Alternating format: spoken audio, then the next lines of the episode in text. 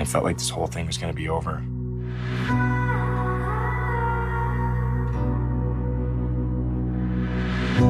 But it's not.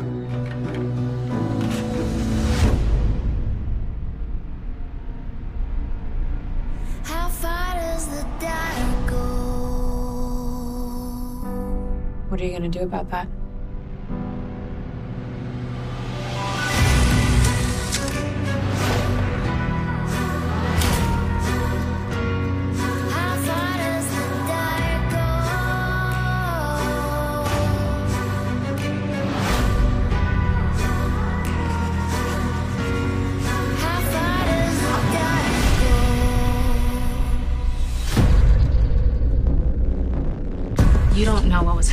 This photo. And you don't know what happened after.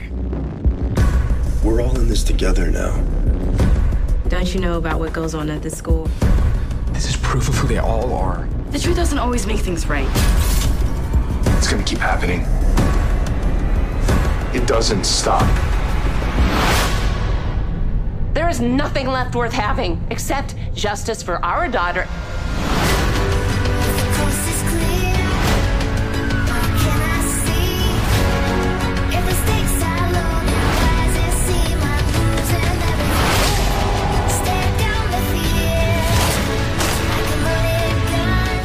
Count on anyone else anymore. I have to do this myself. You don't. No one's to get justice for her.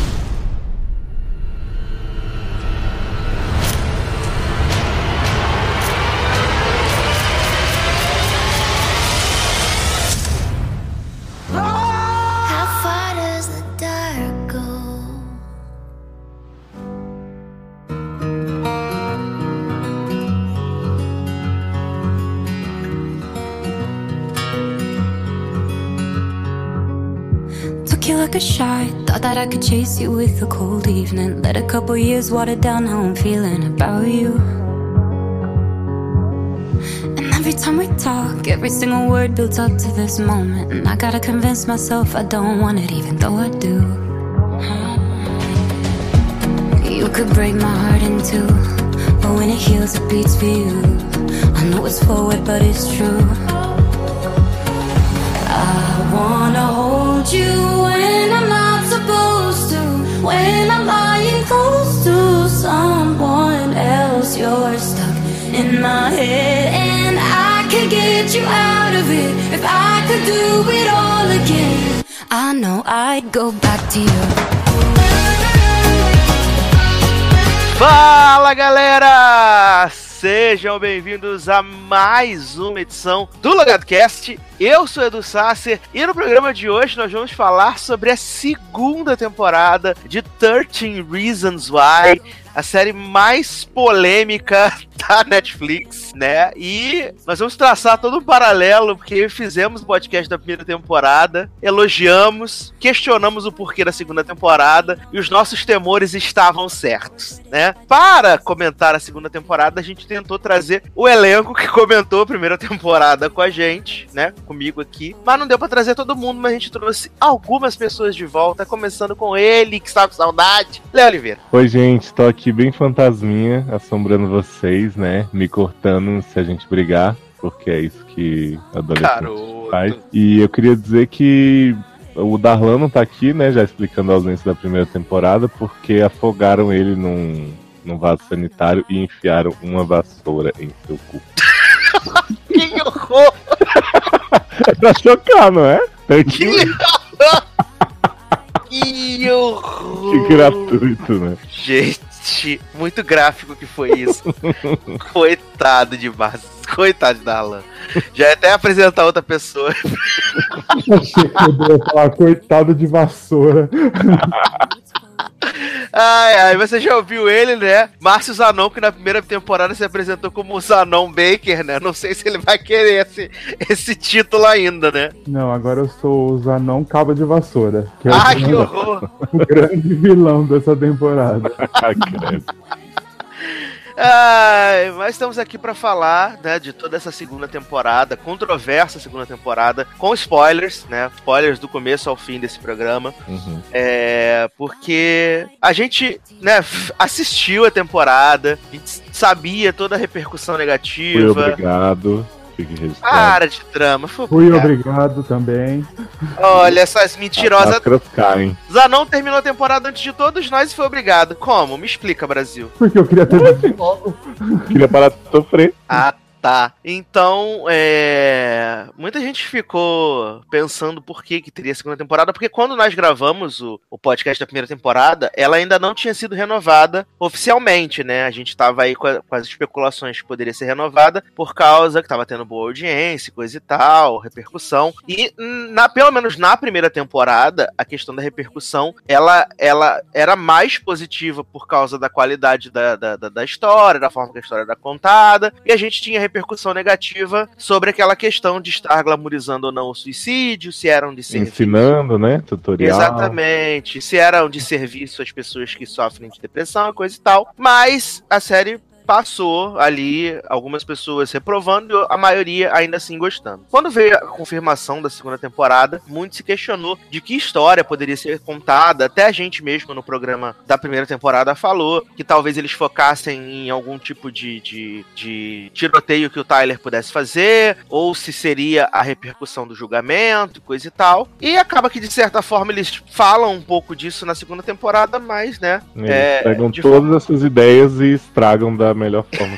Exatamente, colocam tudo muito diluído. É, eu tava conversando com o Zanon esses dias que a gente ainda não tem a terceira temporada da série confirmada, né? Até por causa da grande repercussão negativa que teve a respeito da série ao longo desse, desse mês que ela estreou, e também porque a- as avaliações foram das, me- das melhores, e até a repercussão da série mesmo nas redes sociais foi muito, muito baixa, na verdade. É, eu acho que a questão foi essa, assim, repercussão negativa eu acho que eles estavam bem preparados pra ter e eles até fizeram muita coisa para as pessoas reclamarem, sabe? Não, não acho que eles, ai meu Deus, tentamos fazer a melhor história possível e as pessoas falam mal. Não, eles fizeram coisa pra falar mal. O que acontece é que, assim, é, dados Zanon me ensinou aí, né? IBGE de myself, minha fonte sou eu.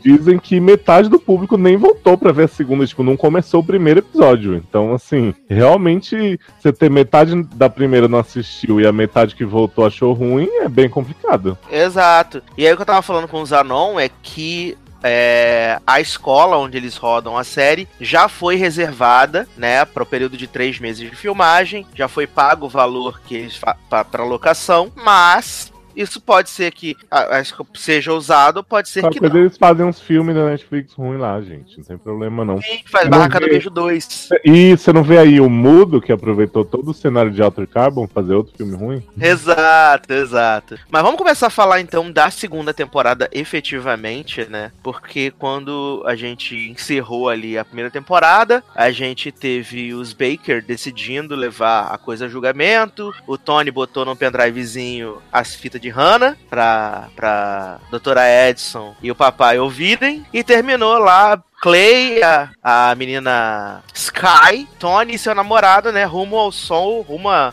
a um novo destino, uma nova vida. E a gente agora encontra esses personagens seis meses depois do final da primeira temporada, não é isso? Sim. Aliás, o único personagem desse aí que não perdeu a dignidade nessa temporada foi o namorado de Tony. Ah, não perdeu porque ele não tava lá, né? Exatamente.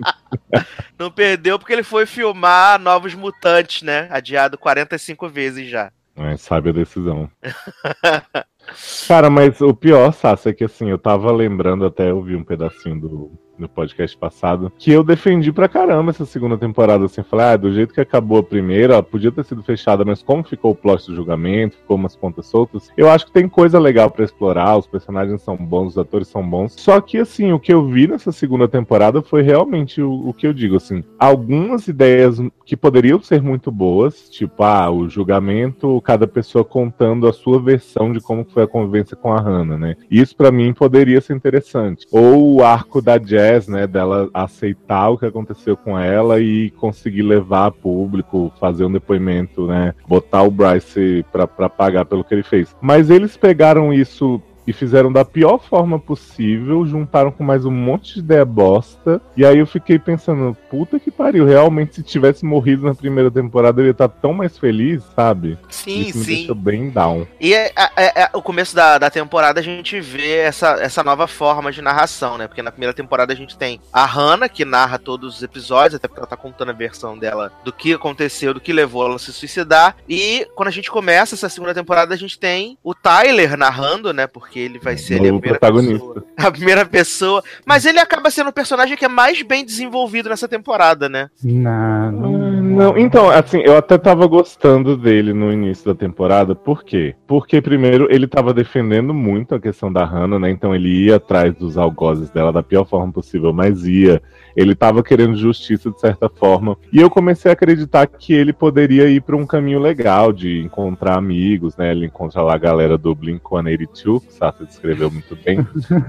outra menina, irmãzinho de um deles, namoradinho, eu pensei, pô, cara, tomara que esse menino, tipo, pare de ser só um psicopata, que a gente vê aquela coisa das armas no fim da primeira temporada, tipo, saia dessa e mostre que tem como dar a volta por cima, que, né, tem como ser uma Uhum. pessoa normal, feliz e tal. E aí eles fuderam isso de um jeito, aliás, com todos os personagens, assim, que eu fiquei, gente, pra quê, sabe? Porque a primeira temporada, bem ou mal, por mais que você não, não goste do tema que ela trata ou da forma, ela suscitava discussões, assim, e ela te mostrava caminhos, né? Ela mostrava meio que aquela coisa das fitas. Ah, você Hum. pode ser mais gentil com as pessoas, você pode prestar mais atenção no que, que elas estão passando. Essa temporada, pra mim, ela não abre debate nenhum bom, ela só mostra que todo mundo é uma merda, que tudo que você tentar fazer pra melhorar vai dar errado, sabe? E, e aí põe uma, uma mensagem no final: se você tá tentando se suicidar, liga aqui nesse número, tipo, né? Estamos nos isentando da responsabilidade. Pra mim ficou puta que pariu, mas assistindo isso, o adolescente vai tirar o que de bom? Porque você, É. você não tem um momento feliz na série inteira, nos três episódios, não é nada, você não respira, tipo, no. Na primeira temporada, você tem os momentos que você fala, ah, ela podia ter feito isso, dava pra fazer isso, alguém envolvido. Nessas não, você não tem um alívio. Não, né? Aí- Só vai piorando, a ladeira abaixo. É, e aí você fala, meu, a Hannah ter se matado, quem sabe ela fez o coisa pra certo pra ela, porque ela ia ficar no meio dessa bosta toda. É verdade. Não, assim, é, quando eu falo a questão do desenvolvimento, é que a história dele foi um pouco mais explorada, né?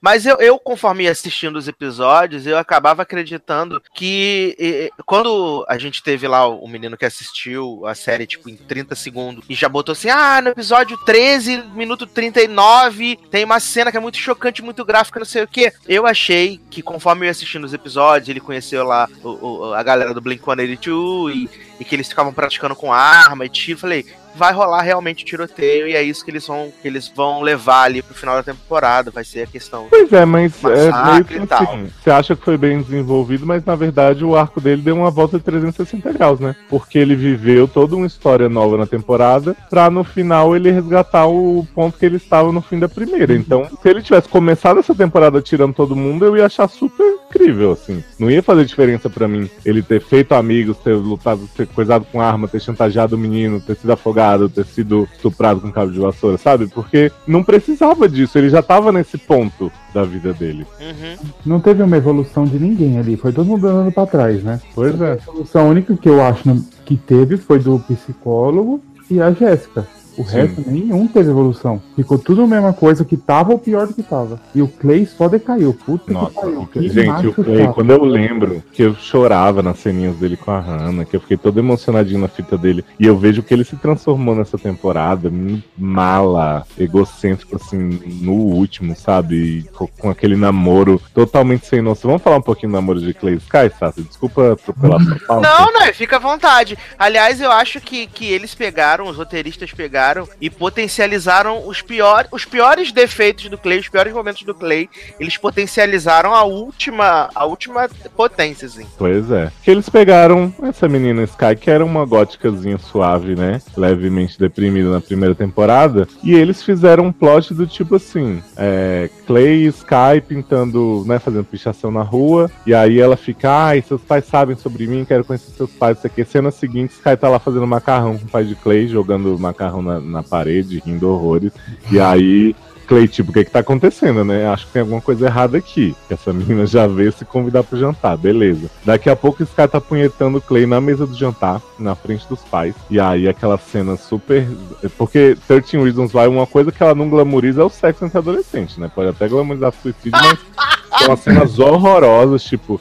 Aí Clay vai lá no quarto, o que, que você tá fazendo? Aí a mina pega no pinto dele assim, ah, vem cá no Clay, vem cá. Aí daqui a pouco o Clay tá broxando lá embaixo do, do lençol, se esfregando assim, né? Pra ver se volta e não volta. Que eu acho que essa que é a grande temática da segunda temporada, que é a palmolescência dos adolescentes Dos americanos. adolescentes, pois é. Não, e aí, pra mim, a- o pior momento de todos, tipo, o Clay, né, tipo, dá briga com ela, ela fala, ah, você me ama, te amo, né? Já é estranho esses adolescentes que saem se amando assim. Loucamente, mas beleza, existe. Aí ela fala, mas você não superou a Hannah. E aí tá lá a Hannah Fantasminha, que a gente vai já já falar melhor sobre, dizendo, vai, Clay, pode falar que não superou, pode falar, não sei o que, ele, "Ah, eu não consigo. E aí a menina sai correndo pra casa e se corta toda. E você fica assim, caraca, Deu que, que, que a, o que, a gente tá tentando passar pras pessoas? Que, ó, se você conhecer alguém que tem qualquer problema psicológico, trata ela, tipo, totalmente condescendente. Não faz nada que contrarie, porque senão a pessoa vai se cortar. Ah, e ne- acho que nem precisava ter aquela cena que ele, a cena que ele vai até lá, ela tá saindo da ambulância, coisa e tal. Porque, tipo, no primeiro episódio, quando eles vão lá fazer o Vucu Vucu debaixo do lençol, ele passa a mão nela e fala assim: você tá toda cortada, esses cortes são novos, o que, que tá Sim. acontecendo? Entendeu? Ali já ficou subentendido que ela. Sim, o, o problema é que eles tentaram explorar que, ah, ela já tinha um problema mental, não sei o que. Depois ela fala, né, sobre bipolar, claramente, se eu tentei te masturbar na mesa de jantar era isso. Ótimo diagnóstico, né? Só que a série não, não, não desenvolveu isso, não, não trabalhou a bipolaridade dela. A série pegou uns episódios do começo pra ela ser uma menina que se corta quando briga com ele, ou quando ela, ai, não sei explicar o que acontece comigo, e aí vamos cortar. E aí ela despachou a menina e sumiu o resto da temporada e explorou coisas que não importavam. Pra É. deixar isso de lado, que é um assunto super importante. Ela só serviu pra ela aparecer, falar uma frase pro Clay e ele depois ser o grande salvador da pátria no final com a frase que ela falou pra ele, né? Exatamente. Só pra isso que ela serviu. Pra mais bosta nenhuma. Exatamente. E ela e, e provou que, né, pra ser adolescente saudável, tem que deixar de ser gótico. Porque ela tirou toda a maquiagem e ficou melhor, mais feliz. E o namorado Não não, é? pode gostar. Exatamente, exatamente. É. Nessa temporada vocês viram, né, que mais uma vez eles arrumaram um jeito do Clay ficar com a cara marcada, né? Pra identificar Sim. o Clay Que não dos tinha a menor do do necessidade. futuro, né? Não, detalhe, quase não teve flashback com o Clay, né? Tipo, da, da época da Hannah viva, a maioria foram com os outros. É. E aí, todos os que tiveram, dava pra perceber facilmente, né? Se era presente ou passado, mas eles acharam melhor cagar a cara dele de novo. Exatamente, cara. É assim, o- o- a, a mãe de Clay, assim, ela, ela já não era uma personagem muito agradável na primeira temporada. E na segunda, o plot que tentam dar pra ela faz menos sentido ainda, né? Nossa, esse- esses pais de Clay merecem um prêmio. Olha, Merecem um carro, né? Porque, merece o carro. tipo, toda vez que Clay fala com a gente, você não pode fazer isso, não sei o quê. Aí Clay vai e esconde Justin dentro do quarto, aí eles, ah, tudo bem, né? Você foi muito fofo e tal, tentando ajudar. Aí Clay chega gritando, toma no cu de vocês, depois de um carro, essa merda, não sei o quê. Episódio seguinte, eles estão dando um carro pro menino. Porra, Puta, eu falei, cacete, adolescente mimado essa des- esse desgraçado, né? Né? Tá pais dele. Exatamente, cara, bizarro. E aí, é, outro plot que tinha ficado da primeira temporada pro começo da segunda foi que o Alex tinha dado. é, tinha tentado se suicidar. E aí a gente vê que o Alex sobreviveu, só ficou manco, né? Ficou, ficou Shirley. quando convém, ele dá uma caidinha, né? Mas assim, ele deu um tiro na cabeça, aí deixou o cabelo crescer por cima da cicatriz e ficou de boa, assim. Tá Foi boa. coração. Eu pensei, porra, parabéns, viu, Alex? Muito bom. Só tá com o pinto sem funcionar, mas o resto. Vai ficar top. Gente, sério, isso aí foi cag... eu, eu cheguei a achar que ele não tinha feito realmente o negócio do tiro, porque tava muito bem. Sim, Meu, sim. entrou a porra da bala na cabeça dele, dentro do cérebro. Como é que ele tava ali seis meses depois, normal, deitar na cama, Pois é. um pornozinho? Mas isso é só pra poder dar destaque pro, pros pais dele, que é Pelegrino e a Andy de Dawson's Creek, né? Olha. Andy, parabéns, viu? O tanto que você caiu nessa vida. Você sabe que Andy era mãe de Lemon em Heart of Dixie, né? Já tava, já tava maravilhosamente maquiada como véia, agora tá aí como, como mãe de Alex. Aliás, uns plots muito bons também. Não vamos deixar meu filho jogar videogame. Não vamos deixar ele ler a carta de suicídio que ele escreveu. Aliás, ótimo plot também de Alex sem lembrar porque que ele tentou se matar a temporada inteira pra depois lembrar que é porque ele tava jogando videogame quando Hannah foi estuprada e ele poderia ter impedido, apesar de não saber. Exato, exato. videogame trazendo as memórias de volta, né? Sim. Não, esse, esse, ele pedindo a carta pra, pra Andy também é maravilhosa, né? Ele fala, eu deixei uma carta. Aí ela fala assim, deixou, eu quero ver. Não, não sei o que. Eu quero ver a porra da carta! Aí a mulher já tava, tipo, com a carta na bolsa. Toma aqui, toma aqui.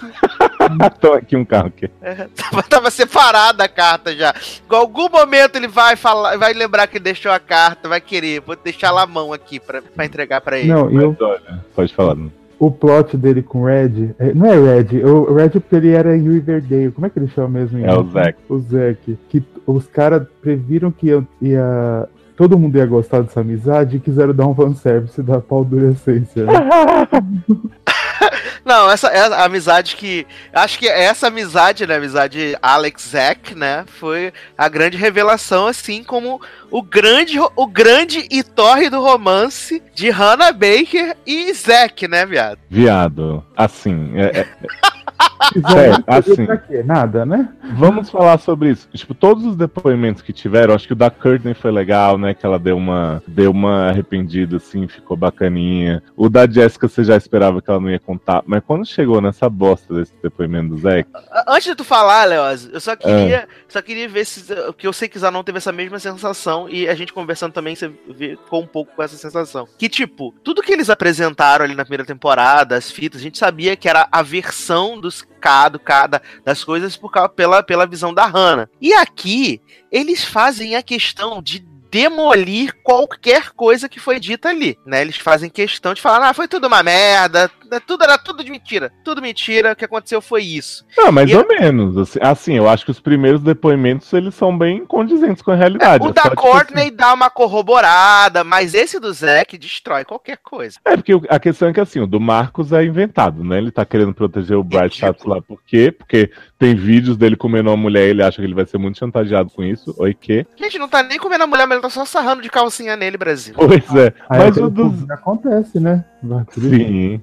O do Zack é foda porque, assim, você sabe que ele não tá mentindo, né? Toda a motivação do personagem, ele não inventaria aquilo e você vê durante a série que ele não tá mentindo. Uhum. Mas ele acrescenta um- uma questão tão grande da história dela que, assim, primeiro, não teria por que ela não falar isso da fita, mesmo que ela escondesse, ah, não dissesse que transou com ele, que perdeu a virgindade tal, pra ela não ser enxergada mais como vagabunda do que ela já era por alguns. Mas ela fazer uma fita pro cara dizendo só que ele pegou os elogios do saco de pão e, tipo, negligenciar o fato de que eles tiveram um relacionamento durante quase todo o Exato. verão. Pra mim, pra mim, isso tirou todo o peso do Why, Zack? Why? Pois me? Entendeu? Isso É, tira todo o peso. Porque que- ela gravou, ela gravou a fita na semana que ela se matou. Ela gravou as fitas na semana que ela se matou. Então, Uhum. tipo, ela já tinha passado todo aquele romance tórrido lá. Tava muito nossa. mais fresco, inclusive, na memória, né? Exatamente, que dava pra ele sete dias por semana, 24 horas por dia, que experimentava de quatro de lado na tcheca e na boquinha. Então,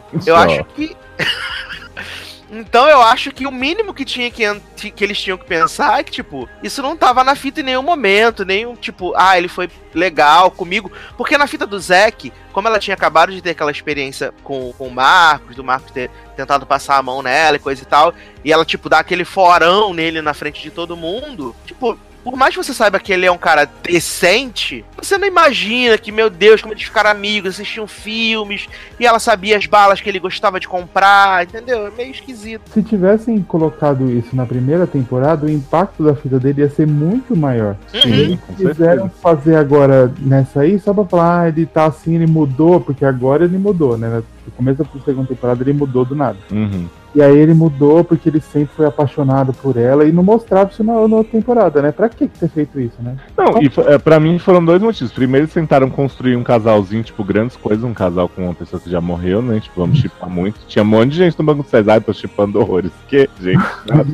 Ela tá morta, necrofilia. Isso. E a outra coisa era tentar chocar com alguma revelação. Porque assim, como todos os flashbacks ou eram mais ou menos a mesma coisa, ou era inventado, tipo do Marcos do- ou do Bryce, né? Que ele distorceu, ele trocou os lados de cada coisa. O do Zack era o que eles tinham pra surpreender. Tipo, olha esse pedaço da história dela que você não conheceu. Mas não tem por que a gente não conhecer. Não tinha por que ela ter deixado isso de fora da fita. Não, não tem mesmo. Sim, até porque o Clay trata ela bem e ela coloca na fita. Ah, você tá aqui, mas você não é uma razão. Você tá aqui Uhum. porque você faz parte da minha história, né? E Clay também maravilhosamente, né? Toda vez que ele descobria que Hannah ficou com alguém, transou com alguém, você fica, ah, aquela vagabunda, achei que eu conhecia ela. Mesma coisa na primeira temporada, né? Que toda Teve vez que alguém que- falava gracinha, ele replicava. Mas teve que levar sermão de Justin, viado. O que tá acontecendo nesse mundo? Que ano é esse, né, Brasil? Pois é. Aliás, que vocês acharam do, da grandíssima trajetória também, né? De, de nada pra lugar nenhum, de Justin drogadito. Foi encontrado drogado na calçada, ficou ali amigo dos pais de Clay, ofereceram a adoção no final, e aí ele tava lá aplicando loucamente heroína no pé, né? Muito bom. Exato. Não, cara, assim. É... Quando eles foram procurar o Justin, acho que é o terceiro ou quarto episódio, né? que- Uhum. Cena de perseguição policial desnecessária, né? Com o homem num Nossa. bico gritando. Viado! E a, e a cena que, que eles entram lá no negócio que tá todos os cracudos, tudo. Aí o Tony vê o homem com jaqueta do Just e começa a bater no homem, gente. Sim, Tony maravilhoso. agora também arrumou um problema que ele tem muita raiva de tudo, né? Sim, mostrar o plot Tony agressivo, né? Batendo no homem até ele sem olho e tal, Hannah me escondeu. Gente, Tony, Gente. Tony foi preso duas vezes. e Ninguém. Pois é.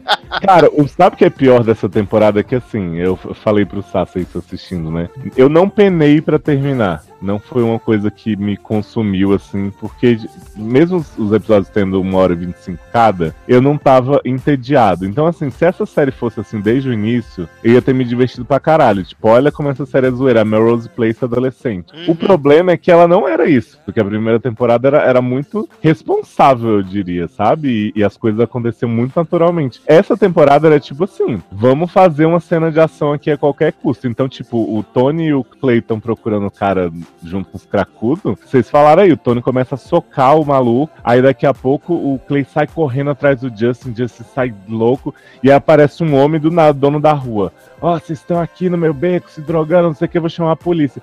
Aí o, o Tony aparece de carro cantando pneu e o povo, ai, vai lá, foge, não sei o que. Eu fiquei assim, viado. São só dois adolescentes correndo. Por que, que eles estão fugindo num carro da polícia? Tipo, o que, que tá acontecendo? Sim, sim, não faz o menor sentido. Mas uma coisa que eu até falei com o Zanon, é, depois que eu terminei desse, depois que eu terminei de assistir temporada, é que eu não sei se isso pode ter influenciado, se realmente foi, foi, foi equivocado. Mas na primeira temporada a gente. Todos os roteiros foram escritos lá pelo Jay Asher e pelo, e pelo Uhum. produtor da série, né? Todos os episódios. Essa temporada, tipo, cada episódio era escrito por um roteirista diferente. Eu não sei se a galera não assistiu, ou se por eles não terem contato assim, com o material original, acharam que puder, podiam ter, inspirar livremente pra poder fazer coisas novas que eles achavam que pudessem ser atrativas pro grande público, mas que não foram, porque eu acho que a maioria, assim, das coisas que eles colocaram foi um puta de um tiro no pé, sabe? Eu, eu não sei. Porque, assim, é, eu lembro que quando a gente assistiu o promo, que a gente viu que tinha negócio das Polaroid,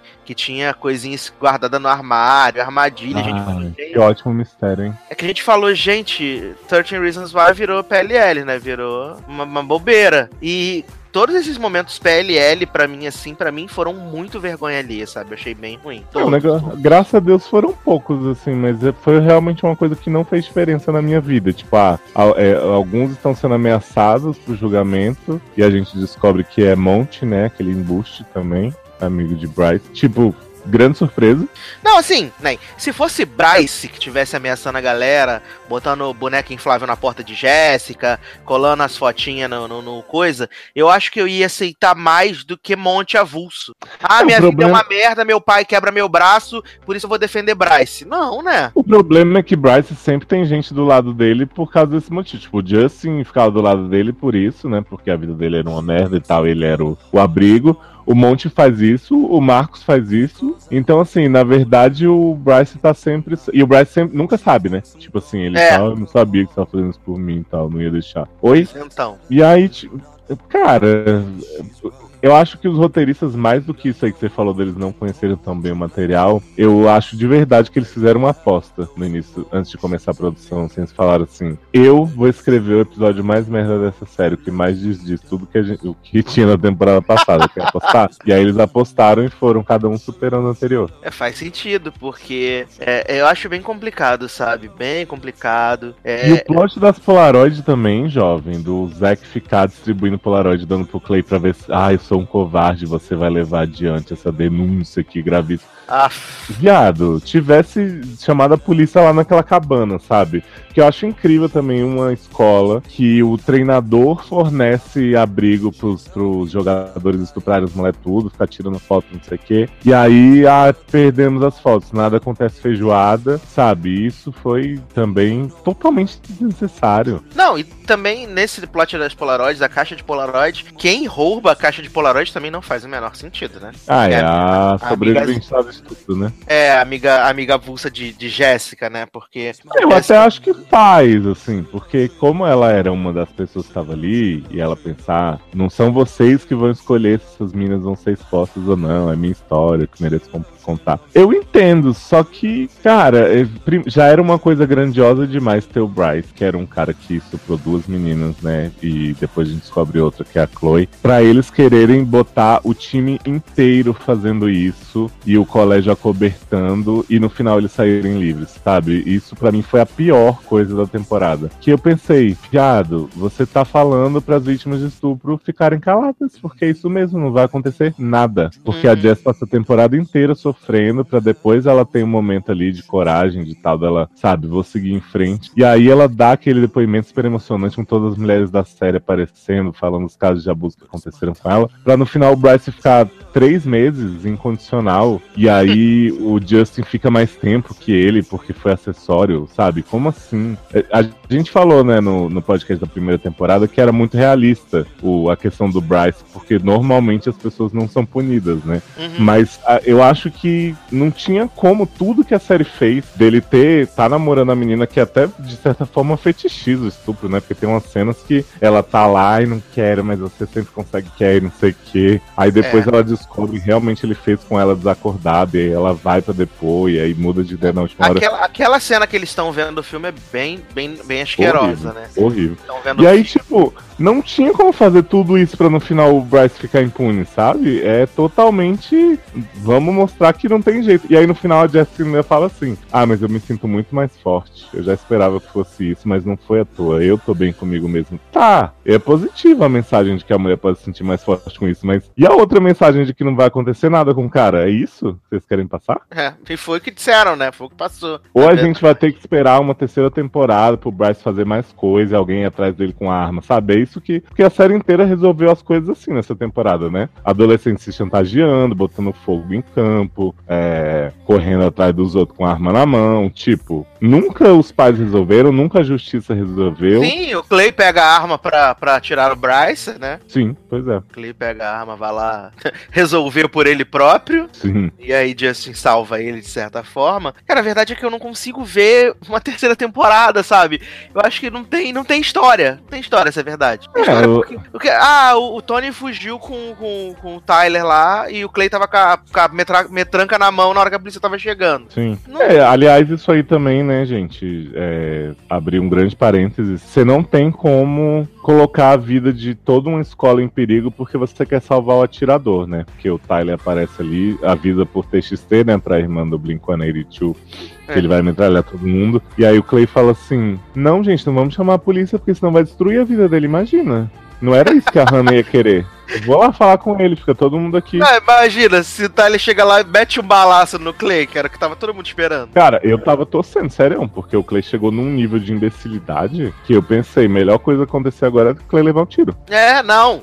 Aí ia meter um balaço, que acho que aí deixaria a temporada até um pouco menos pior, que ele metava, metia um balaço em Clay e saía pra continuar o que ele tava fazendo, porque aquilo ali, cara, é muito surreal. Você tem um cara Não. que tá armado até os dentes, e aí você vai meter a tua mão na frente assim, não, a gente vai dar um jeito, a gente vai resolver. E você percebeu, né, Sassa, que ele deixou o Tyler entrar cheio de arma no carro do Tony. Sim, ele é Totalmente descontrolado. Exato, sabe? É, é- é complicado. Foi muito complicado, muito complicado. Eu acho que outra coisa que foi complicada também foi quando a gente viu as primeiras notícias da segunda temporada, que os produtores falavam assim: ah, Hannah Baker vai estar de volta de uma forma diferente. Eu acho que é, a gente assistindo tantas séries há tanto tempo, a gente, por ter visto a primeira temporada, ela ter sido, tipo, é, muito, muito focada no, no, no- no real, né? No, no- palpável. Eu acho que ele- eu nunca imaginei que eles iam usar um artifício tão tosco quanto transformar a Hannah realmente num fantasminha camarada. Que fica É. ali trocando ideia com Clay, aparecendo enquanto ele tá lá pra comer a menina. Pode comer, é nóis. Show. Foi complicado, sabe por quê? Porque assim, se eles quisessem realmente desenvolver um plot de esquizofrenia do Clay, sei lá, eu acho que poderia ter sido válido, não dessa forma que foi feito. Primeiro porque assim, se fosse coisa da cabeça do Clay, e a Hannah está ali, eles não poderiam fazer cenas do tipo Clay olhando para a janela falando e a fantasma mudando de expressão na cama dele, assim, tipo com cara de triste. Porque se ele não tava olhando pra ela, não tinha como ela tá reagindo, né? exato. E aí, tipo, teve cena dele entrando no armário pra se trocar pra ela não ver. Cena dele expulsando o fantasma de casa, sabe? Umas coisas. E, e, tipo, tinha cena dele gritando com a fantasma no quarto. e os Sim, pais deu um acabado de sair. fantasma. Pois é, tipo, os pais tinham acabado de sair do quarto e ele, pô, tá aqui, pariu, só escrota, não sei o quê. E os pais não voltavam pra ver o que, que era aquilo. Até falaram assim, né? Ah, mas era só na cabeça dele. Não era, porque tem cena dele conversando com a Sky e com o fantasma ao mesmo tempo.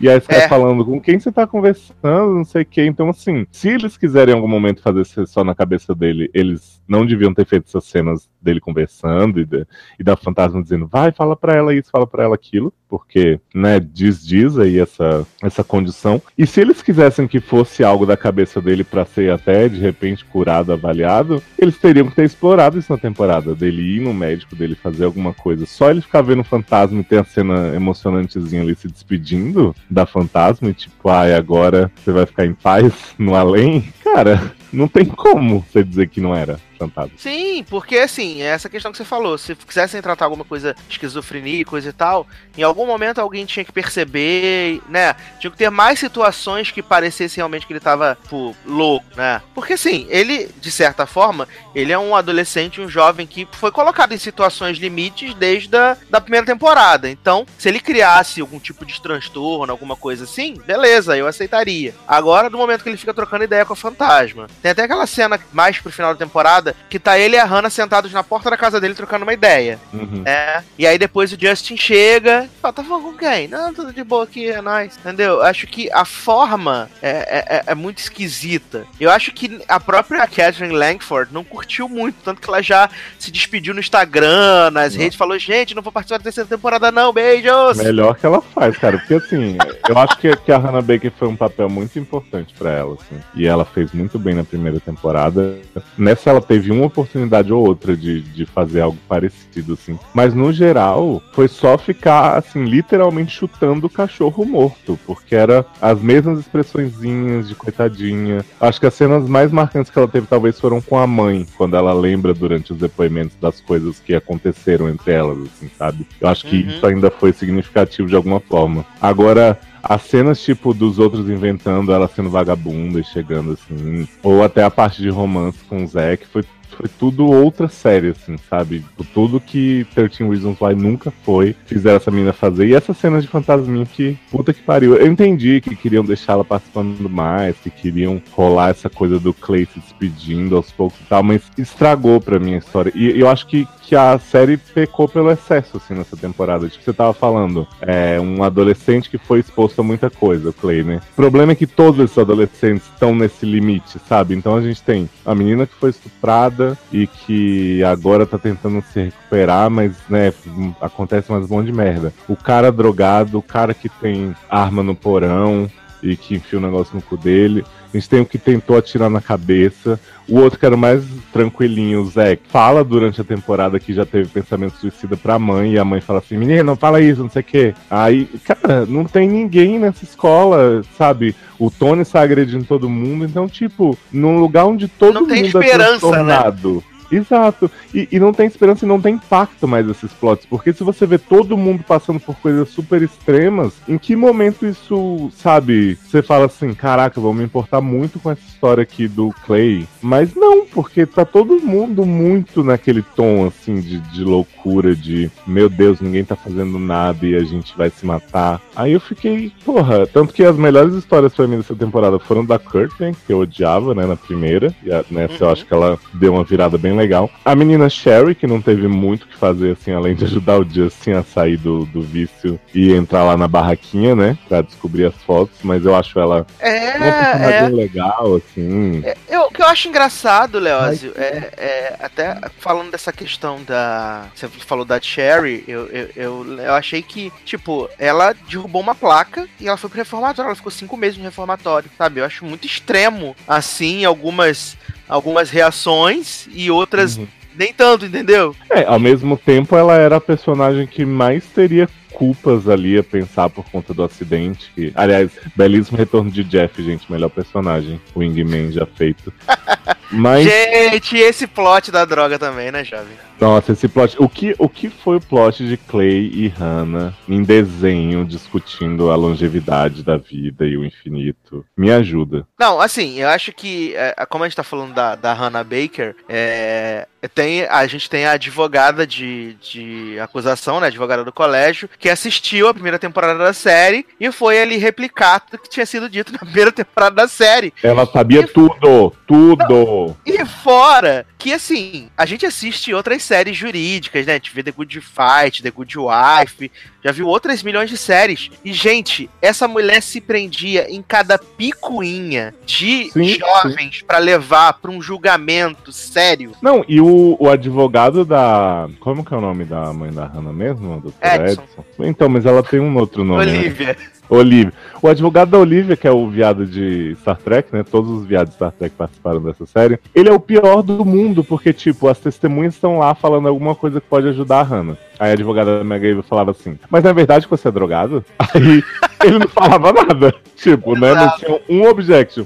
Aí a pessoa começa. Aí, tipo, a pessoa dava enrolada, ela ficava lá sorrindo, Mega Eva enrolando o bigode. Aí daqui a pouco a pessoa falava assim: Ah, mas você não vai perguntar sobre isso e isso, porque não sei. Ela, não, não, já acabei minhas perguntas, aqui. E o, o advogado de defesa não voltava na testemunha pra pedir que ela, pra ela continuar. Tipo, deixava morrer o assunto. Exato, porque o que eles mais fizeram nessa temporada, como a, a advogada viu a primeira temporada, ela falou assim: vou reformar vou reforçar o estereótipo de, Han- de que Hannah era uma vagabunda. Isso. E que todo mundo que tá contra ela é muito respeitado, muito maravilhoso. E todo mundo que era a favor é, é drogado prostituído. Exato. E aí eles ainda arrumaram, descobrimos que Hannah era bullying, né? Sim. Na sua antiga escola, que Hannah era bullying. Descobrimos essa barra de vida. Aí leva a menina toda esgrenhada, toda arrasada da vida pra contar a história triste dela. Que Hannah disse que eu era feia, que eu era bruxa, que eu era baranga, e agora como lidar, sabe? Mas assim. não eu mentiu, acho- né? Não, mas assim, eu achei que a forma com que eles conduziram o julgamento todo, achei que foi uma pataquada tão grande, sabe? Uma falta de. Tipo, vão pedir um- um- uns conselhos aí pra galera que escreve série jurídica, né? Pra ver como é que faz. Mas a gente sabe que 13 Reasons não é uma série jurídica, não é uma série pro público mais adulto, coisa e tal. Mas sabe, o mínimo da consultoria pra poder fazer com que aquilo ficasse minimamente interessante. Não, e eles chamaram, tipo, a Lane, né? Desgraçada. Nossa, Lane, coitada, tá acabada essa véia, hein, cara. Sim. O Aí que eles falam aconteceu assim, com ela? Lane, é verdade que você leu uma carta que sugeria que um aluno seu podia querer se suicidar na escola e você não ofereceu ajuda? Ela, então, é verdade sim que eu li a carta, mas eu escrevi o número do CVV no quadro. E aí todo mundo, ah, então tá bom, né? Ela é a Netflix dentro da série. Total, exatamente. Então segue o baile, né? Ai, não, e assim, é umas coisas tão bizarras. Acho que desse, dentro do julgamento também, outro que eu achei muito tosco foi ressuscitar lá o, a questão do. Agora fugiu, o, o menino poeteiro. O, a- o poeteiro Lion. lá. Isso. Que aí ele veio que, tipo, ele e Hannah eram super amigos agora de novo. Que eles escreviam várias poesias. E aí surge várias poesias do nada. Tipo, de onde É, saiu o, o problema da história da Hannah, eu acho, desde o início, é que ela teve muitas amizades profundas, assim, que duraram muitos anos. só Exato, e ninguém anos sabia! Exato, tipo, ninguém. Tipo, ela tinha uma amizade ali com a Jazz e o Alex, que era só no café, ninguém sabia. Aí ela namorou o Zack por sei lá quanto tempo, ninguém nunca viu, ninguém nunca postou no negócio Girl. Era, eram coisas muito longas que ela teve com todo mundo e ninguém soube, assim, só foi surgindo com as fitas. Exato, não. E ela transava com o Zack na casa dela, transava com o Zack na, na, na- na casa dele, transava com o Zack no correio, transava com o Zack no meio da rua. E ninguém sabia de nada, sabe? Ela Sim. era assim. E ela, e ela era uma menina reservada e tal, não sei o quê, mas que ela fazia amizades com uma facilidade incrível, ao mesmo tempo em que todo mundo falhava com ela, sabe? Exato, ela é uma menina Eu não tô, super eu não tô expansiva, né? não tô criticando a personagem, né? Como a série poderia tentar fazer. Eu tô dizendo que essa narrativa é muito. É muito acontecimento, muita interação que ela teve com todo mundo e que ninguém sabe. não se encaixa no período de tempo que a série se propõe a. Exatamente. série, ele, quando, quando falaram que a segunda temporada ia ser a visão dos outros sobre a Hannah, tudo, é isso que a gente, eu acho que todos nós estávamos com medo. O que, que eles vão fazer pra as outras pessoas parecerem pra não, não deixar de justificar o que aconteceu na primeira temporada? E aí eles desconstruíram toda a Hannah que a gente conhecia, tá certo que era a visão dela na primeira temporada, e aí eles desconstruíram toda ela, mostrando que ela era normal, que passou 10 anos em um, né, lá também, como vocês estavam falando, e aí eles desconstruíram toda a imagem dela que a gente tinha e que não importou tudo que a gente viu pra gente. Agora é, isso aí é o novo e a gente tem que aceitar isso que tá bom. Sim. É, é muito, é muito, é- é- foi muito, muito, muito mal feito, porcamente feita, sabe? A forma de, de, de você contar outras vertentes da história, mas sem destruir tudo que você construiu previamente, sabe? Isso é muito, muito bizarro, sabe? Eu Sim. acho que é, uma personagem que conseguiu manter ali a essência, como você falou, foi a Jéssica mesmo. A própria Olivia, né? Acho que a Olivia manteve a essência dela, aliás. é, Olivia nunca, e eu nunca plot- critiquei cristal da atuação. Muito boa, gente. Mas um plot que me deixou desesperado foi daquela mãe lá que ficava stalkeando ela, lavando a roupa de sangue e tal. Eu jurei muito que aquela mulher ia matar a Olivia até o fim da temporada. Gente, não, e ela foi do nada pro lugar nenhum nessa mãe. ela avulsa, ficou lá né? do lado dela e quando ela descobriu que Hannah fez bullying com os outros, ela foi embora, deixou É. um cartinho de despedido. Assim como o pai de Hannah teve um arco muito relevante, né? Nossa, gente, só pra justificar que o Descobriram ator, o ator não renovou o contrato, né? Pois é, tipo, ai, cansei de ver minha mulher ouvindo as fitas, vou pegar minha amante aqui, vamos mostrar que Hannah já sabia do caso. Isso realmente já tinha na primeira temporada, né? Então, nem foi de todo. Mas, cara, é, é isso que eu falo, tipo, não teve arco fechado, as- os personagens não andaram, sabe? Fora a Jess, e mesmo assim com muitas ressalvas, todo mundo deu uma andadinha e voltou. É. Aliás, eu tenho uma cena da Jess pra falar, eu não sei se vocês notaram isso, assim, mas foi uma coisa que me incomodou muito. Tem um episódio que a amiga dela lá do, do grupo de estupro, né? Clube de apoio de Uhum. sobreviventes de estupro, meio que incentiva ela a dar em cima de um carinha, eles começam a se beijar Ah, e tal. sim, sim. E aí o pai E aí o- chega. Isso, aí o pai chama no carro e fala assim: Como é que você se presta a isso depois de tudo que aconteceu? Aí eu pensei assim: Caralho, essa menina vai dar uma resposta aí, tipo, pai, não, não tenho que deixar de beijar na boca porque eu fui estuprada, não, sabe? Tipo, a vida continua. E o- a resposta da Jazz é assim: Ai, pai, eu tô tentando me encontrar, eu não sei por que eu fiz isso, por favor, não conta pra minha mãe. E aí esse plot morre aí. Depois ela fala de novo que foi um grande erro, que ela não estava preparada. tal. Eu fiquei pensando, velho, a menina estava beijando na boca. E o pai deu a entender que ela estava chamando aquilo pra ela, sabe? Como é que você se presta a isso depois que aconteceu? E ela deu razão pra ele e a série nunca mais voltou nesse assunto. E aí ficou explícito, mo- explícito assim por eles que, tipo assim, não, você, você acabou de ser estuprado, você não pode fazer mais nada, você tem que ficar ali, Exatamente. recuperar e não tem que ficar indo atrás de homem, não, porque senão a culpa vai ser sua dessa vez. Exatamente. Foi, foi isso que a série passou. Exato, exato. É muito. É, é, é foda, cara. É foda que a gente falou tão bem da primeira temporada. E agora a gente já tá, sei lá, quase 40 minutos e a gente não achou um ponto Pois é. positivo nessa Não, merda. e ao mesmo tempo, Sácia, depois de, de falar isso tudo pra ela, né? Eles fizeram na finária, ela tá lá com o Alex, né? Que é o amigo gay que ela E vai aí dar o vai dar pra Justin. Exato. Aí ela chega numa sala que convenientemente tem uns puffs, porque rolou uma, um campeonato de luta livre, sei lá o quê. E aí ela começa a tirar a roupa pra ele. Uhum. Assim, se a personagem tivesse nessa, tipo, eu vou fazer o que eu quero, não sei o que, tá, beleza. Mas ela acabou de, de levar a culpa e de pegar pra ela a culpa de beijar um cara. E aí ela chega já dizendo que, né, não tava pronta pra aquilo, não sei o que e tal. E aí ela começa a arrancar a roupa no meio de um baile. É, isso Não. eu achei muito zoado. Foi ridículo, porque foi o cara que, tipo, não que ele fez, né? Porque não foi ele, mas que ele deixou e ficou quieto. E aí ela vai lá e fica com ele, tipo, desconstrói toda a história dela também. Pois é. Nossa, é. Não não dá, né?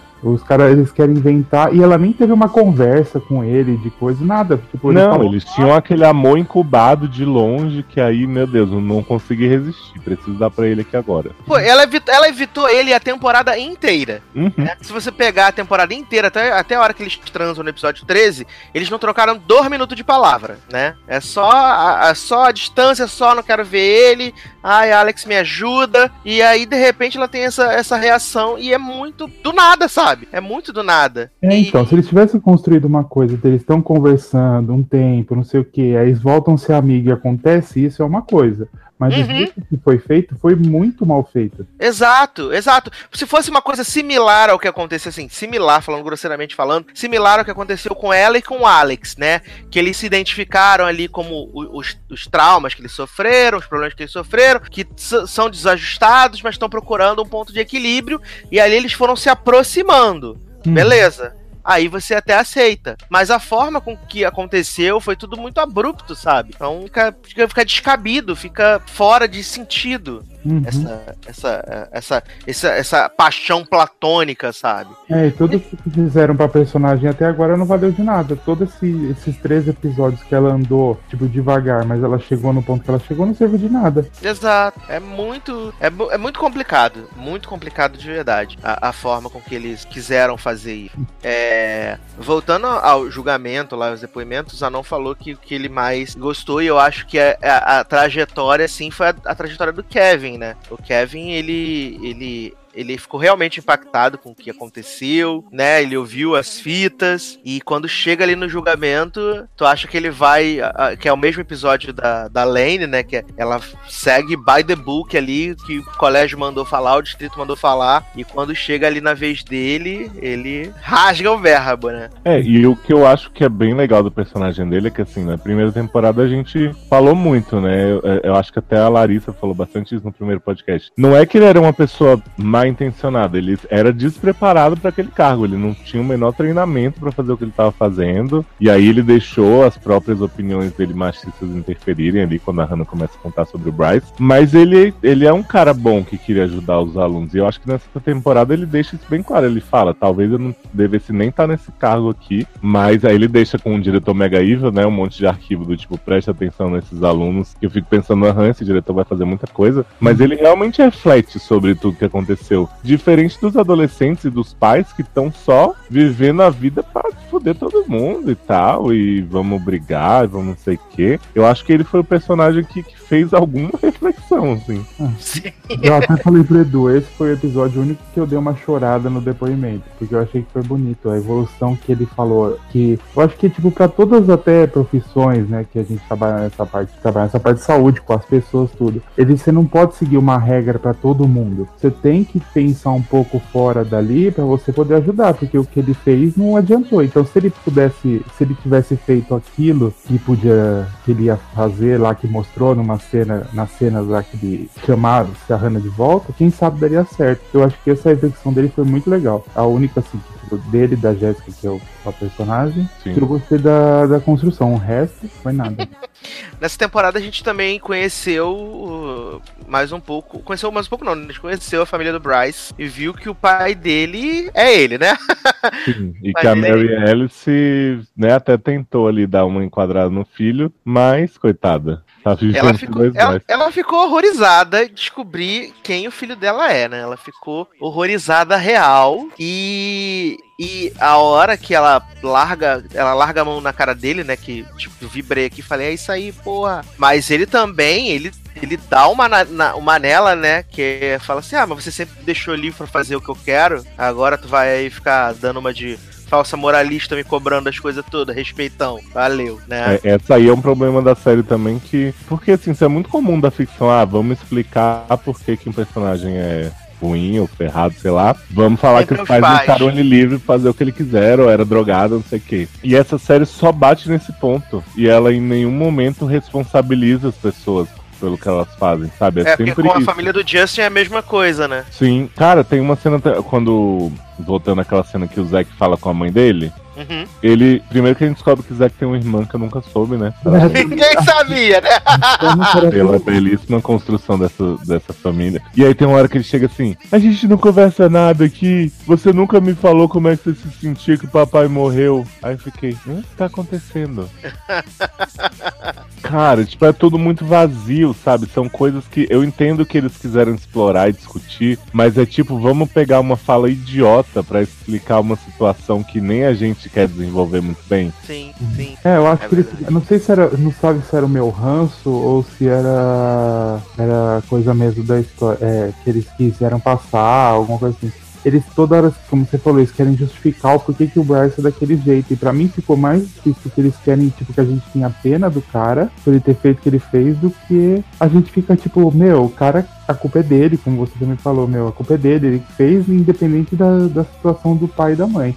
Pois é, independente do pai ser igual a ele e tal, ou da mãe não ter visto. Tipo, e, e o que é mais assustador do Bryce, que a gente falou isso na primeira temporada também, ele acha que ele tá certo, ele acha que todas aquelas meninas pediram e tal. Então, assim, a série tinha que ter sido mais explícita na- no sentido que ele também tem uma doença mental e de tentar dar alguma resolução pra ele. Não precisava prender o, o Bryce, matar, fazer nada assim, mas assim, ter algum reconhecimento de que alguém percebeu aquele problema e Cara, porque tem. Depois que, que tem o julgamento dele pela questão do estupro, que ele sai super de boa, ele fica tipo, ah, eu tenho que manter não sei quantos metros de distância de vocês, e aí eu vou me transferir de escola, e aí ele ameaça o Clay, ele aperta o ombro dele e, tal, e ninguém faz nada. Não, e ele, ele se ele tem a restrição, por que, que ele tava lá ainda, né? Pois Exato. é. É só pra ele dar, tipo, dar uma ameaçadinha, ah, eu vou contar a minha história como terminou antes de eu ir embora, né? Sim, sim. É, e até a questão, né, também que poderia ter sido abordada, já que, né, eles gostam teoricamente de fazer tanta, tan- levantar tantas questões, é justamente essa questão do relacionamento abusivo da Chloe com Bryce, né? Porque eh, não é um relacionamento nada saudável. Não, é, É um inclusive. relacionamento Assim, a Chloe também é bem problemática, porque como a gente já Sim. falou aqui, ela fetichiza a situação de, de estupro, depois ela fica um pouco tocada quando ela vê a foto lá que ela tá toda arregaçada, desmaiada, mas ela, no fim das contas, ah, ele me leva pra Costa Rica e não sei o que, e tipo, ele me ama.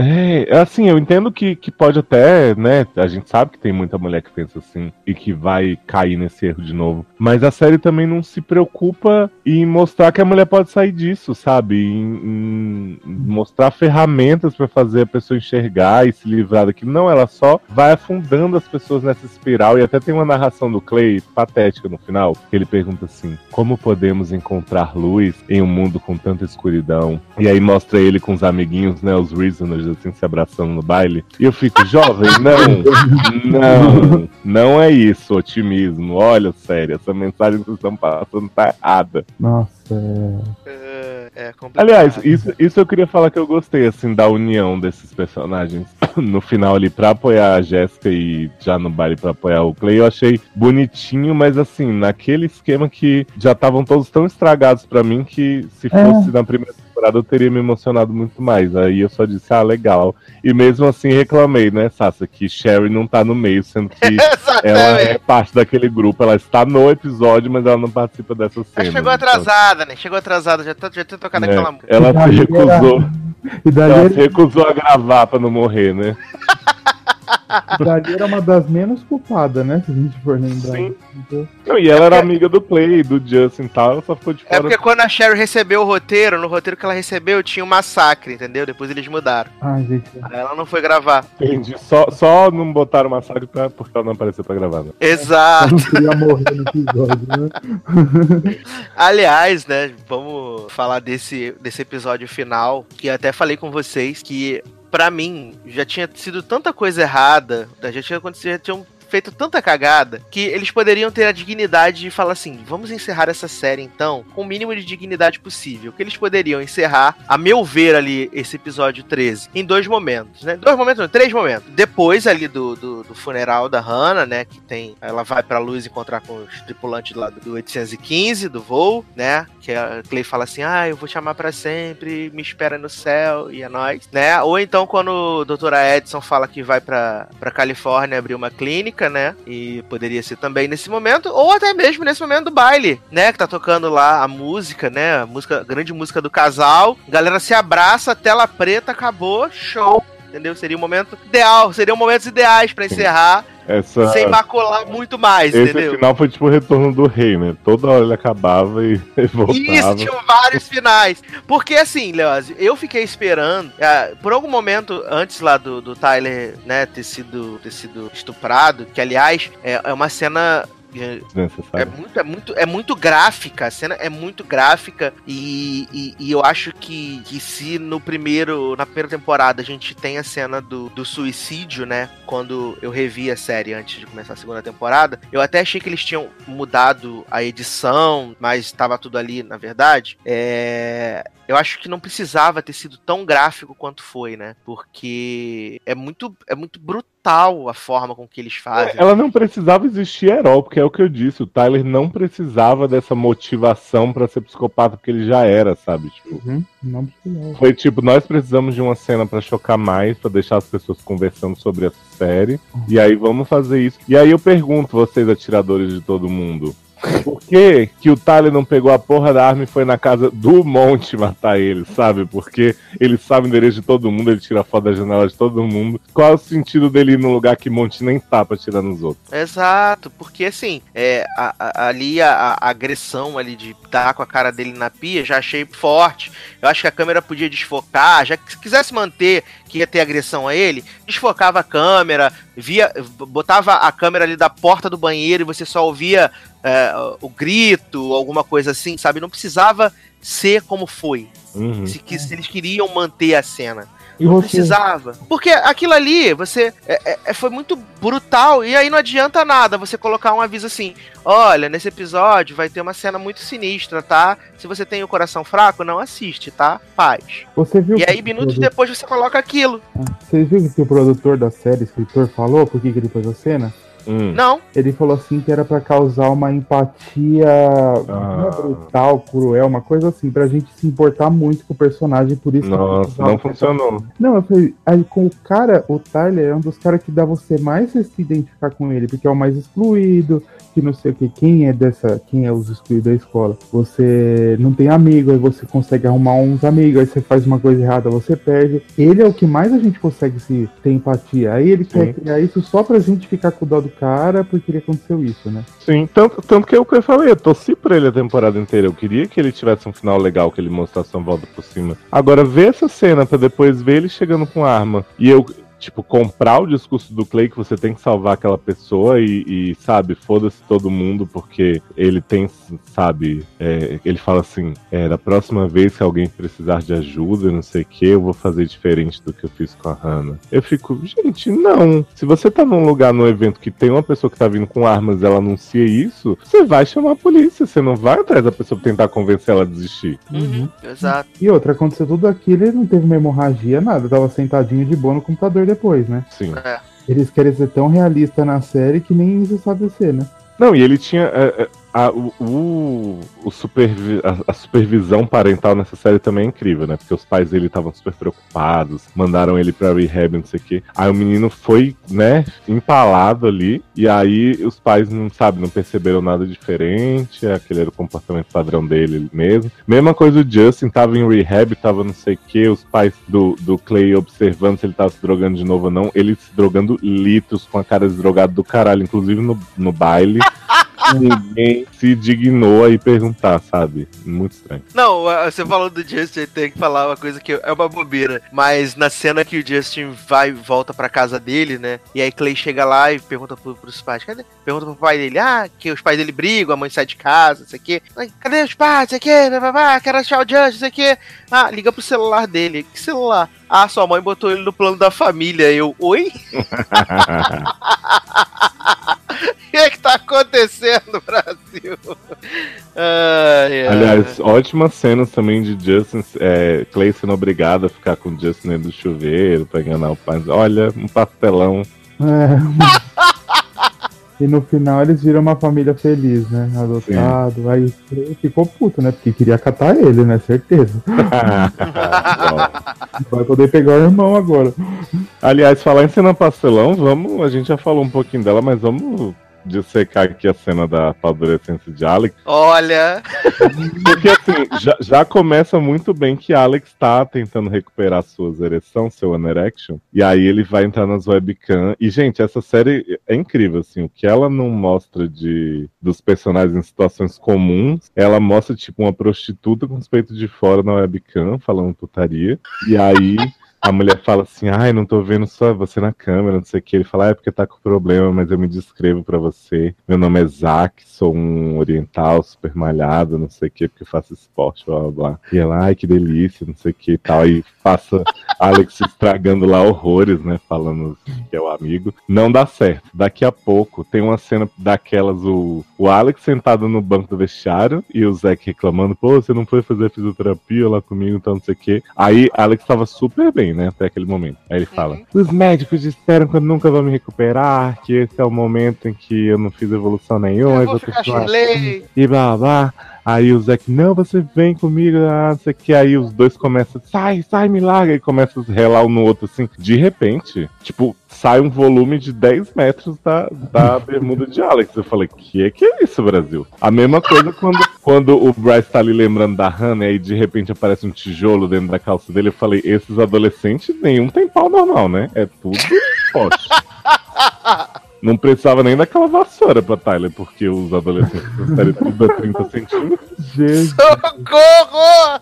Fiquei bem perturbado com isso aí. não, foi, eu, eu falei, foi puro fanservice isso, porque eles sabiam que todo mundo ia gostar dessa amizade, porque foi legal. Não vou falar que foi ruim que eu achei. Não, foi legal, Legal. né? E aí eles falaram assim: vamos dar só um fanservicezinho pra todo mundo, só pra eles depois ficar comentando que ele foi. Só pro pessoal que escreve fanfic, né? É, aí vão começar, né? No banheiro começou nossa história de amor, que o meu pau ficou duro. Não, e eu, eu jurei, Zanon, que depois disso aí, eles iam realmente mostrar que o Alex ia se descobrir, porque desde a primeira temporada não dá pra comprar, né, essa heterossexualidade dele. Amigo, o problema, o problema é o ator, porque em Parenthood todo mundo achava que ele era gay. Aí depois no final a gente descobre que a, a prima que era sapatão e ele namorava uma menina. E ele, ele não era o gay. Então o problema é o ator que não sabe fazer um hétero.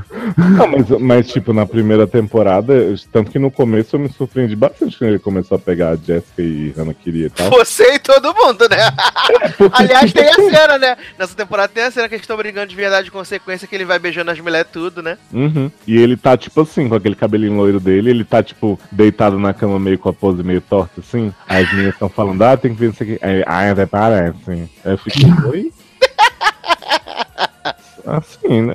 Gente, é aquela coisa, né? É, a gente tem que ter ator gay fazendo hétero, ator hétero fazendo gay, ator gay fazendo gay, ator hétero fazendo hétero. Mas eles têm que ter o mínimo de convencer no outro papel. Tipo, e eu não tô nem dizendo que tem que ser todos os homens héteros da série tem que ser machão. Tipo, você vê que o Clay não é mega machão, o Justin não é. Mas o menino, tipo. Mas o Justin é gay, né? E faz até que faz o machinho direitinho. Pois é, mas. O Alex também é, filho. Não, eles se pegavam, eu lembro. Sim. Eles namoraram antes do, do Justin pegar o Sam Smith. É, mas- então, aí o Justin convence, né? Agora o Alex não. Não, e, e, por exemplo, o menino que faz o Alex fez Love Simon, né? Um papel. O personagem dele é gay, pelo menos até segunda ordem, né? Não vi nada no filme que desmentisse isso. E ele não é ele, tão ele afetado. falou pro Simon que não era. Então, mas o personagem não é tão. Não, ele falou que não era o Blue, ele não disse que não era gay. Que absurdo! Pois Olha, Já fazendo uma fanfic.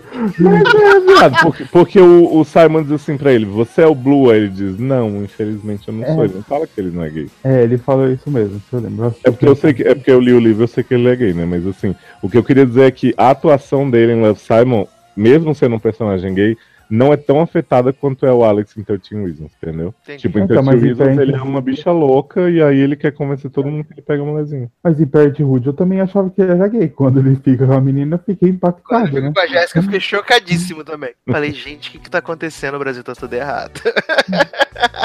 Tá tudo errado. Eu sei que eu vou ser muito criticado, gente, porque eu tenho esse plot que eu sempre espero que os estereótipos, né, batam com. Quando, enfim, não vou me alongar. Pô, fala, foda-se, meu anjo. Adoro. Foda-se, meu anjo, eu adoro. Não, mas assim, é. Vamos começar aí pro final né, do programa. Ah, Ah, temporada tão boa, tanta tão coisa. boa, a gente quase não falou mal. É, é- eu acho que é isso, né? Acho que a gente podia tentar encerrar o programa achando algum ponto positivo pra poder falar dessa segunda temporada, né? Ah, eu já falei todos, desculpa. Não, porque eu acho que uma coisa que a gente pode ressaltar da, da série em si é que o elenco é muito bom, né? O elenco funciona muito bem. O elenco. O elenco, o elenco, o elenco não compromete, o elenco, é- o elenco funciona. Eu acho que o meu nível de ranço, eu também. E assim, na primeira temporada eu não percebi falha em ninguém. De tão que eu, que eu gostei. Só que nessa eu percebi falha em todo mundo e várias vezes. Não era uma hora ou outra. E foi todo mundo, não era um. Até a doutora Hudson, no começo eu falei, gente, até ela tá uma bosta. Não, fala isso. Não, Não, eu acho, eu acho. melhora. Eu, acho que a, a direção também foi muito, tipo, foi tudo muito mais exagerado nessa temporada, sabe? Acho que na primeira, enfim, os atores já eram bons e o direcionamento deles era, era muito honesto, assim. Agora eles tentaram fazer a soap opera, o negócio, sabe, dos carão e, enfim, coisas que eu acho que não, não funcionam pra aquela história ali e acabou que o elenco não se destacou como ele se destacou na primeira. E aquele negócio, eu acho que o negócio foi feito tão correndo pra ter outra temporada, porque não foi devagar, não foi uma coisa. Ah, o escritor tava lá fazendo tudo. Só que ele teve que fazer o primeiro livro, ele pode ter demorado anos pra fazer, que ficou bom, e aí essa agora teve tipo cinco meses pra fazer e um monte de gente dando opinião de como ele queria. E aí isso também já afeta em todo mundo, porque eles não têm uma construção de um personagem que eles estavam lendo, que eles podiam interpretar, e aí os outros seguirem isso. Esse também acho que deve ter sido um problema pra. Eu não, eu não sei, sabia? Porque assim, o, o- depois que a gente gravou aquele podcast, eu fui lá ler o primeiro livro, né? Que eu fiquei bem curioso da Larissa falando e tal. E realmente a série já inventou bastante coisa na primeira temporada, porque o livro é muito curto, é só a narrativa da Hannah e alguns pensamentos do Clay no meio e algumas coisinhas que vão acontecendo. Mas tudo que eles fizeram do presente e foram intercalando as coisas foi criação da série. E aí, tipo, eu penso que tinha muito potencial pra fazer muita história, muita coisa bacana com esse, esse grupo de personagens. Eu acho que só não teve vontade mesmo. Eles só estavam afim de. Olha, porque eu acho que a primeira, bem ou mal, por mais que tenha gente que falou mal, deu um status pra série de olha como a gente toca em assuntos que ninguém tá tocando e a gente tá trazendo discussões. E aí eu acho que eles se focaram tanto nisso que eles esqueceram primeiro de fazer uma história legal que entretenha. E eles também foram tipo, cara, vamos só mostrar o máximo possível como a gente é militudo da pior forma, né? Mas vamos tentar. E vamos dar muito o que falar. E É, deu, então, né? É porque na primeira temporada você não tinha um parâmetro, né? Aí nessa, aí na segunda eles diziam, meu, a gente tem que ter isso que é da primeira temporada, a gente tem que ter isso da primeira temporada e deu certo. A Sim. gente tem que colocar estupro toda hora pra chocar, porque toda hora tem um estupro na série, né? Que eles querem chocar com estupro. Né? É, é o que eu tava falando pro Sassi, tipo, todas as meninas daquele colégio praticamente foram estupradas e não teve consequência nenhuma pros caras. Hum, não serviu pra nada. Você vê que não adiantou nada ter julgamento, é merda nenhuma. No final é. vai ficar tudo na mesma e é isso. Aí, Sassi, gostou do ponto positivo que a gente deu? Ai, ai, gente, ai, ai. Mas, a- assim, a gente tá gravando hoje, né, comecinho de junho, e a gente ainda não sabe se, se vai ter uma terceira temporada ou não, mas é possível. Mas a gente sabe que Hannah Baker não volta se tiver, né? É, Nem não, aliás, tem que de ser Nem Hannah. Langford. Que demônia maravilhosa, que mulher linda, cara. Ela é muito bonita, essa demônia. Eu mando pra Zanão umas fotos no Instagram que ela posta. Hum, apaixonado. É- é- é- é- ela é muito, muito maravilhosa, de verdade, cara. É, vamos torcer pra fazerem o spin-off de Love Simon com ela, isso é bom. Ah, é verdade, né? O livro. o livro lá da, da Leia. Leia não, né? É Leia? É, Leia The Off. Ah, muito bem. Então acertei. É... Então, meninos, vamos para. Não vou pedir pra dar nota, que a gente já sabe que foi nota zero pra vocês, né? Vocês odiaram tudo. Mas vamos então pra merchans e despedidas, começando com Márcio Zanon. Bom, gente, é isso. Desculpa falar mal, mas trago Não. verdades, né? Como? não tinha como. É, Se você gostou, que bom. Pelo menos você não perdeu tempo como eu perdi o meu. E se tiver Você não terceira- perdeu, né? Você tava fazendo estudo pra gravar o podcast. É. E se tiver terceira temporada, nem Sasser me chantageando com foto de homem, eu volto pra assistir. Tem a menor chance. Desculpa. Se for um filme, eu penso. Mas eu acho que não vai ser um filme, então. Que agora a Netflix tá na moda de finalizar tudo com filme, né? Então. Muito bem. Leoz, merchans e despedidas. Ah, muito obrigado, né, por esse convite, por você ter me obrigado a ver essa temporada maravilhosa. Realmente foi bem proveitoso pra mim. Que... é, entrei lá no seriadores.com.br, temos Sasser, temos Anon, em vários podcasts a gente teve aí o nosso SA Maratonas de 3%. Essa série sim maravilhosa, milituda, assuntos sociais relevantes, né? Grandes personagens. Segunda temporada que não deixou em nada a dever. Aliás, renovamos 3%, né? Com esse Renovamos podcast. 3%, vamos torcer para não renovar 13 Reasons, né? No dia seguinte do podcast sair a, a notícia. E é isso, gente. Tem outros podcasts lá, sede no ar. Em breve, podcast de terror com a América, que o pessoal tem reclamado aí, pedido bastante. Podcast das finales, das séries comuns, né? A gente faz fazendo aquele balancê gostoso das temporadas. E muito obrigado mesmo. Gostei de voltar logado aqui. Achei que eu já tinha sido expulso. Que Você sabe que você é fixo, para de graça. sei. Que nem Vampiranha? Uhum. Mais que Vampiranha. Ele é fixo igual Larica, numa série nova que vai ser. Adoro! Morri para viver no lugar. É, eu quero aqui falar a respeito que nós vamos fazer essa temporada o nosso podcast do Dia dos Namorados às Avessas, que vai sair provavelmente no final de junho. Esse Tá. ano não vai sair no Dia dos Namorados, vai sair depois. Então a gente ainda tem mais uma oportunidade para você enviar o seu caso, a sua história de derrota amorosa, derrota amorosa do seu amigo, da sua amiga, do seu pai, da sua mãe, do seu vizinho, do seu cachorro. Mande para Fanfic contato 13 Reasons. fanfic de Zack e Alex no chuveiro, pode mandar. Ainda tem tempo, tá? Mande para o e-mail que está aqui no, no post, contato logado arroba gmail.com, mande lá com o título Dia dos Namoradas Avessas, porque nós vamos ter esse programinha e boatos, boatos, pode ser que Darlan participe desse programa, pode ser, Não acredito. talvez, não seja apenas Já, é, vai ter, já vai ter saído da rehab? Parar de coisar os pés. Polônia Fritz Fridarlana. Possivelmente Darlan vai participar desse programa, mas aí você tem que mandar a sua historinha, mandar o seu, né, sua derrotinha para que nós possamos gravar esse podcast para vir. Quero aproveitar aqui e mandar abraços e beijos para os nossos padrinhos, né? Amanda Guiar, Carol Giovanelli, Érica Ribeiro, Felipe Gonçalves, Henrique Simão. Isadora Soares, Karina Almeida, Marcele Soares, Luana Soares, Paulo Jesse, Taylor Rocha e o Wellington Torso, muito, muito obrigado por contribuírem para que possamos fazer mais programas sobre 13 Reasons Why. tá? Se você quiser, né, acesse lá padrim.com.br barra logado, padrim.com.br barra sede, né, a padrinho os nossos podcasts, nossos programinhas, estamos sempre fazendo coisas muito legais para vocês. É, assinem, né, o sede no ar lá no Spotify, está lá, você vai lá no seu Spotify, bota lá sede no ar e assina, baixa os programas tudo lá, mostra pros amiguinhos, tem programas especiais somente para o Spotify, isso é muito importante, né? Então, acesse lá e fique por dentro de todos os produtos da Holding. Tem essa maratona, como o Leozzi disse, vai ter essa cast das finale, vai ter sede, vai ter essa aleatória de filme de terror com a América. Então, assim, tem muita coisa legal vindo. E prometo que nem tudo é só 13 Reasons Why. Tá bom? Então é isso, meus queridos. Um grande abraço, até a próxima e Ciao. Ciao. Bye.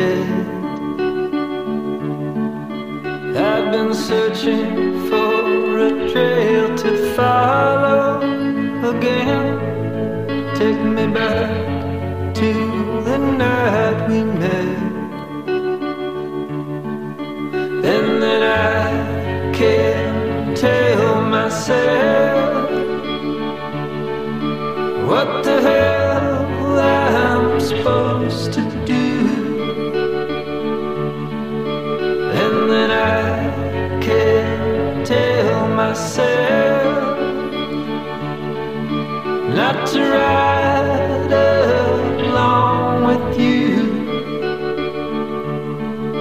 I had all and then most of you, some and now none of you. Taking me back